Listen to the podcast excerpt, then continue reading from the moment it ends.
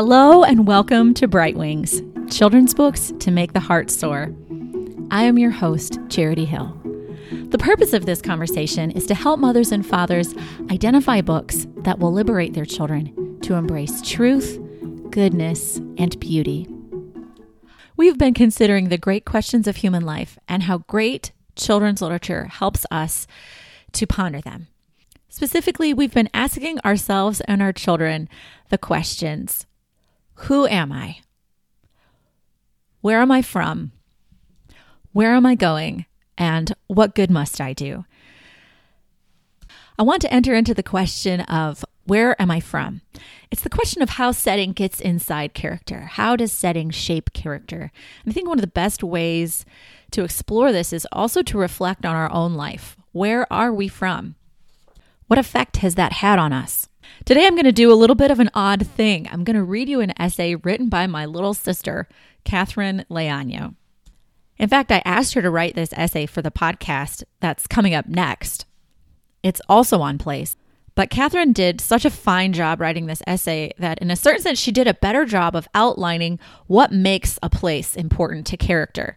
She does such a fine job helping us dig into how people and place and people in geographic place and love make a home. I want to share this essay with you in an audio format because it's just so darn good and so wise. And if I don't record it, you might miss it. I'm not sure that everyone is reading the blog post. And so I really want to just get the word out because it, it really, she really sets us up with a great framework for understanding what goes into shaping our character, how place goes into shaping our character, and how we can see that in good children's literature. Bloom where you are planted, understanding how people and place and love make a home. A cross stitch, my granny made says, bloom where you are planted. There's wisdom in that statement. Unlike plants, we usually make a decision about where we plant ourselves. As a woman who lived and worked on a farm, Granny would have understood that even when you decide one thing, things sometimes go in a different, disappointing way. However, it also acknowledges that as humans, not plants, we have the ability to change our perspective and gain understanding. This vital difference allows us to bloom even in poor conditions Something obvious to my granny would have been the necessity of a plant or a human having roots, or as she might have said, roots. As the mother of my two sons, I recognize there are plants that don't use traditional root systems. I respond that they still have to absorb nutrition and receive support from outside themselves, which is my point.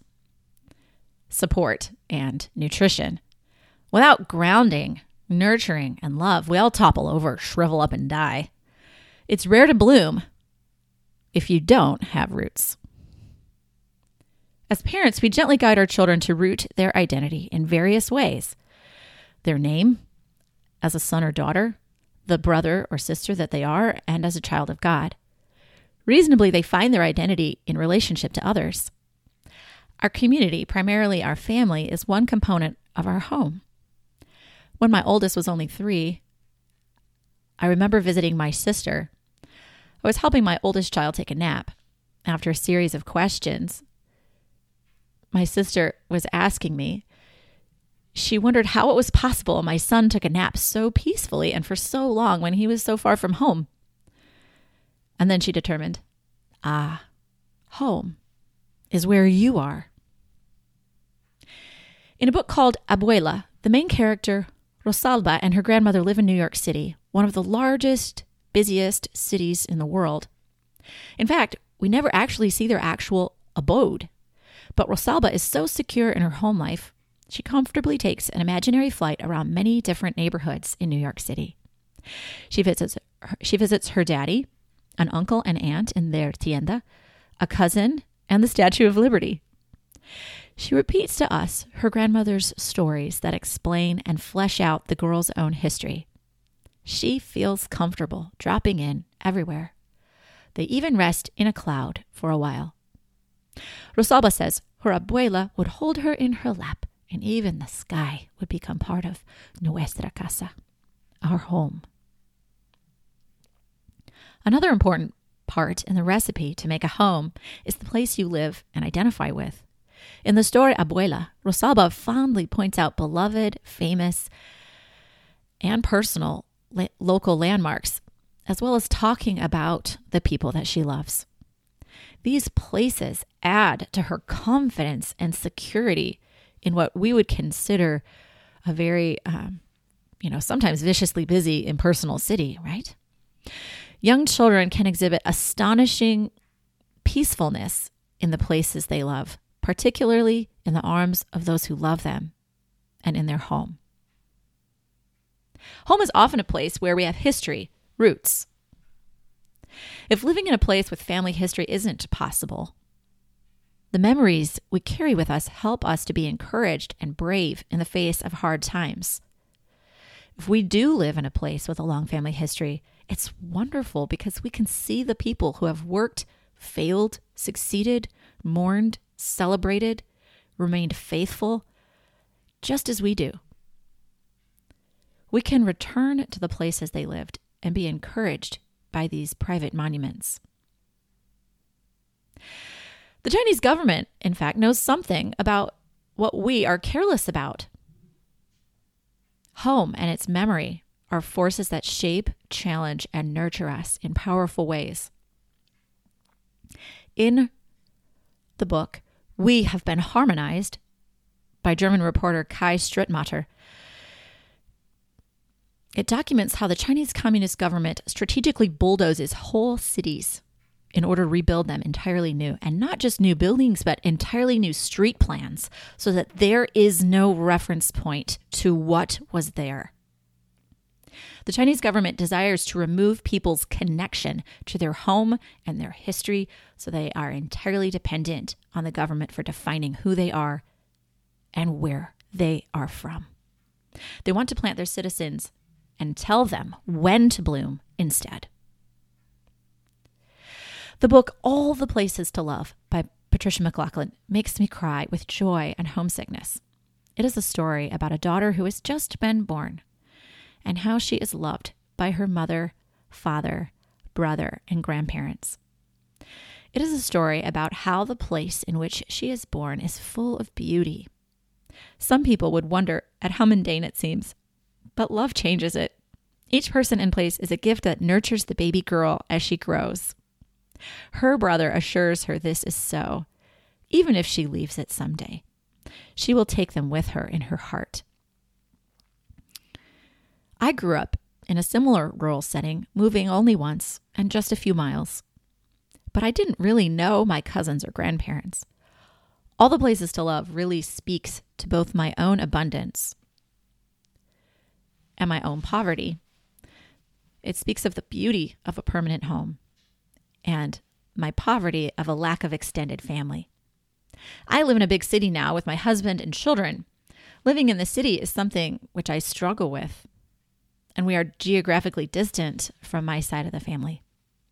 Every day I have to work to make something beautiful of my imperfect circumstances. Often it begins with an attitude adjustment. Unfortunately, sometimes I nurture the unhappiness and dwell on that instead of cultivating peace and gratitude for the beauty of a good but imperfect me, a good but imperfect husband and children, plus incredible friends and a secure place to call home. All the Places to Love helps me to see in this place the gift of where I have been planted for this season of life. I do this not only for myself, but for my family. The earthy and humorous book, Popcorn and Ma Goodness, tells the story, the love story of popcorn and Ma Goodness and what happens when they literally crash into each other coming down a hill and fall in love. I quote part of the story that happens after they are wed. It reinforces with repetition some of the ingredients that go into building a stable home. They get them a hound dog goes yippity yippity, yippity yippity, yippity yippity. They get them a hound dog goes yippity yippy, all doon the hill. They get them some kids for to whoopity whoppity, whoopity whoppity, whoopity whoppity. They get them some kids for to whoopity whoppity, all doon the hill. The illustrations accompanying these words show a family snuggled in together reading, wrestling a dog, smoking a pipe around a fire burning in the fireplace of their home. Their lives are shaped by going up in Doon, the hill, the hill where their parents met. The rest of the book chronicles a run in with a bear that Pop takes care of, and skiing on their hill, and swimming in the pond at the bottom of the hill. It looks as close to easy domestic tranquility as you could hope for as a child. The repetitive life of the family in popcorn and ma goodness helps them to grow and thrive and even enjoy themselves as life goes up and down. For the home to be that kind of a place of comfort, beauty, challenging growth, stability of place is usually necessary. Like most good ideas, this one has been thought about and tried out before. A rule in the Rule of St. Benedict was created to give monks, you know, men living in a Christian community, the rules to assist them in spiritual growth. One of the promises a new monk made was the vow of stability.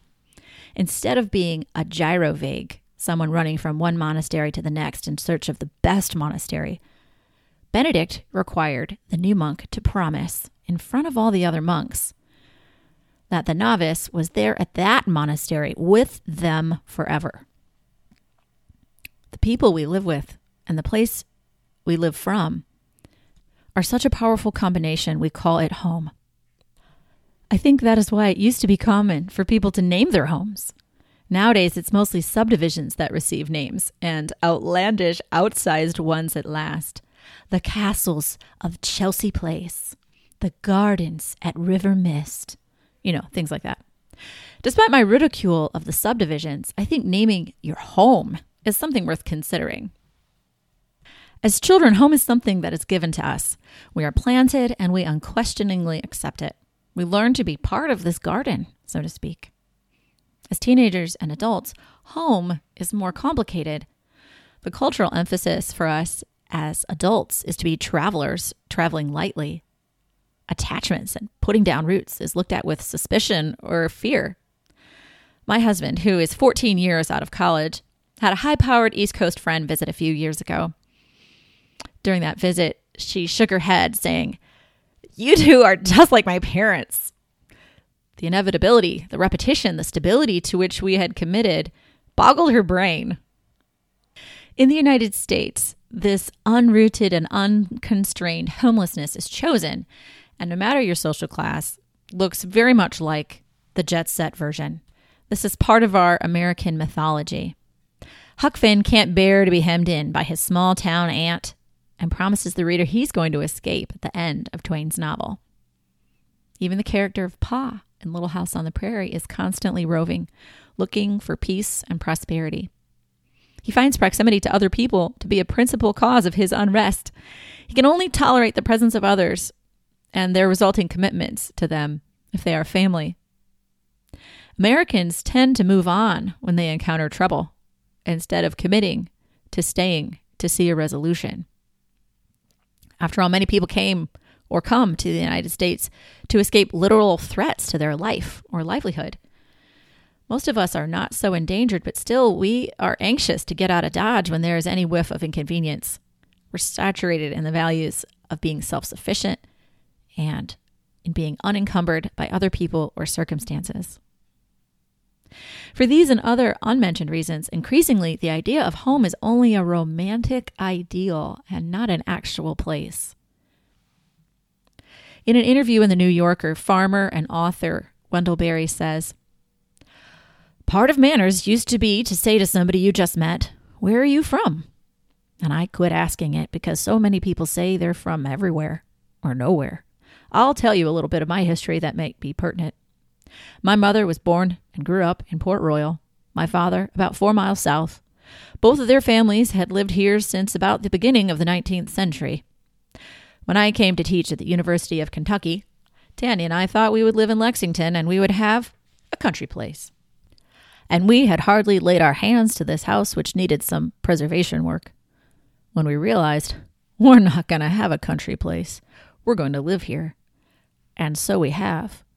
We bought this home in 12 acres in the fall of 1964 and moved in in the midst of renovations in the summer of 1965. That put our children here, and now we've got grandchildren who are at home here. That comes from a decision we made to be here and to be here permanently. Despite pressures otherwise, the Berry family rejected the American ideal of always being on the move and unrestrained. The Berrys purposely chose to live in flyover country, in a town where they were already known. Or at least the Port Royalites knew their family or thought they knew their family, which is about the same thing, right? I'm sure it wasn't easy. The Berrys chose to live in a home that wasn't brand new. That meant somebody used their toilet seats before them.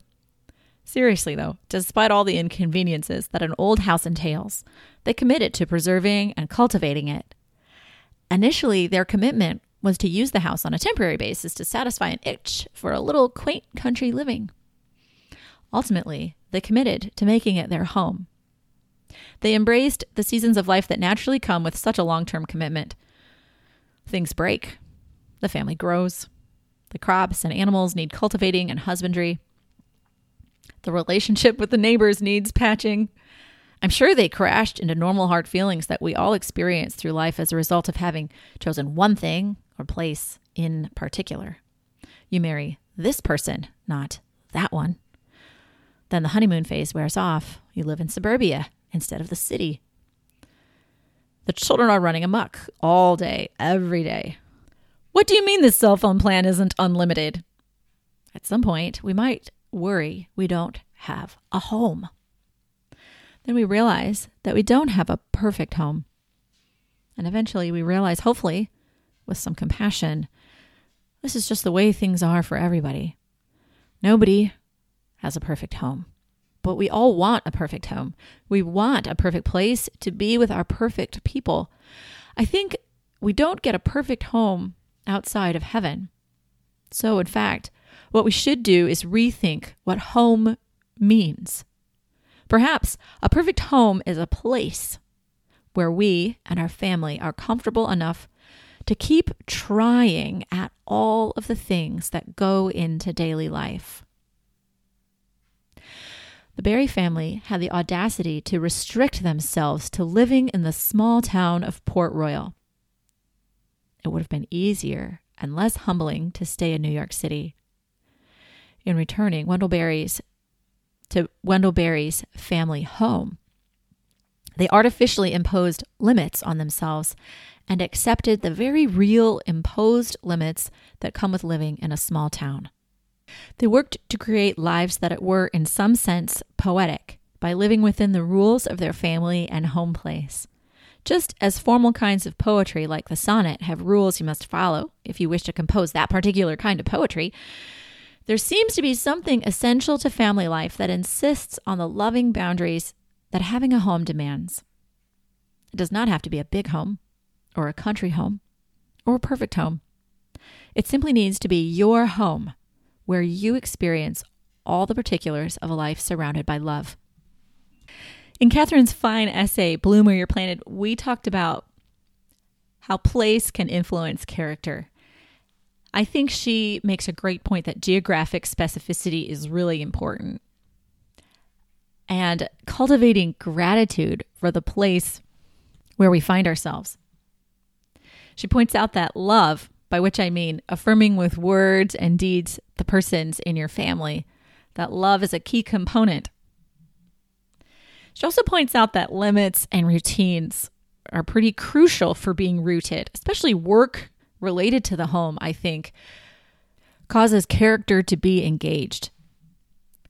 Limits, routines, the geographical specificity, so the work that needs to be done around the place, the the things that the place calls out of us, whether it's work or whether it's gratitude for the place in which we find ourselves, these are things that engage character. They engage our children's minds and hearts and wills. They call for something, they call for a response.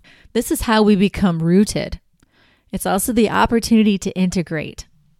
And then let's not leave out the dimension of play or celebration because that is really the bloom or the harvest. We need to feast. We need to rejoice when we're blooming. We need to offer praise and thanksgiving when our children are blooming. I would really love to know what are the ways that you make a home for yourself and your family? How have books informed your sense of home? What characters stand out to you as characters that were shaped by their place? If you become a subscriber to the blog and you receive this blog, you're able to weigh in and answer some of these questions yourself. I would love to see what your responses are. I would love it if you would join me on Instagram, this very awkward platform that I'm not very comfortable using. It would be fun to have some responses and interactions with you on Instagram at Bright Wings Children's Books. If you would like to explore books specifically related to this theme, you can go to the website brightwingschildrensbooks.com and click on the book lists and click on episode number six. If you go to the book list and you find something you would like to purchase uh, through my shop at bookshop.org, the great thing about it is it's a platform for independent booksellers, which is awesome to support them. And I receive 10% of the sale of your book, which is awesome too because it supports me. I just wanted to tell you about how that works. Our next episode is going to continue to be on this theme of place. Where am I from and how setting makes a difference to character. I'm interviewing my friend Carla Galdo. In it, we especially consider how place is both a gift and a task to character. Until then, may you continue to bloom where you're planted.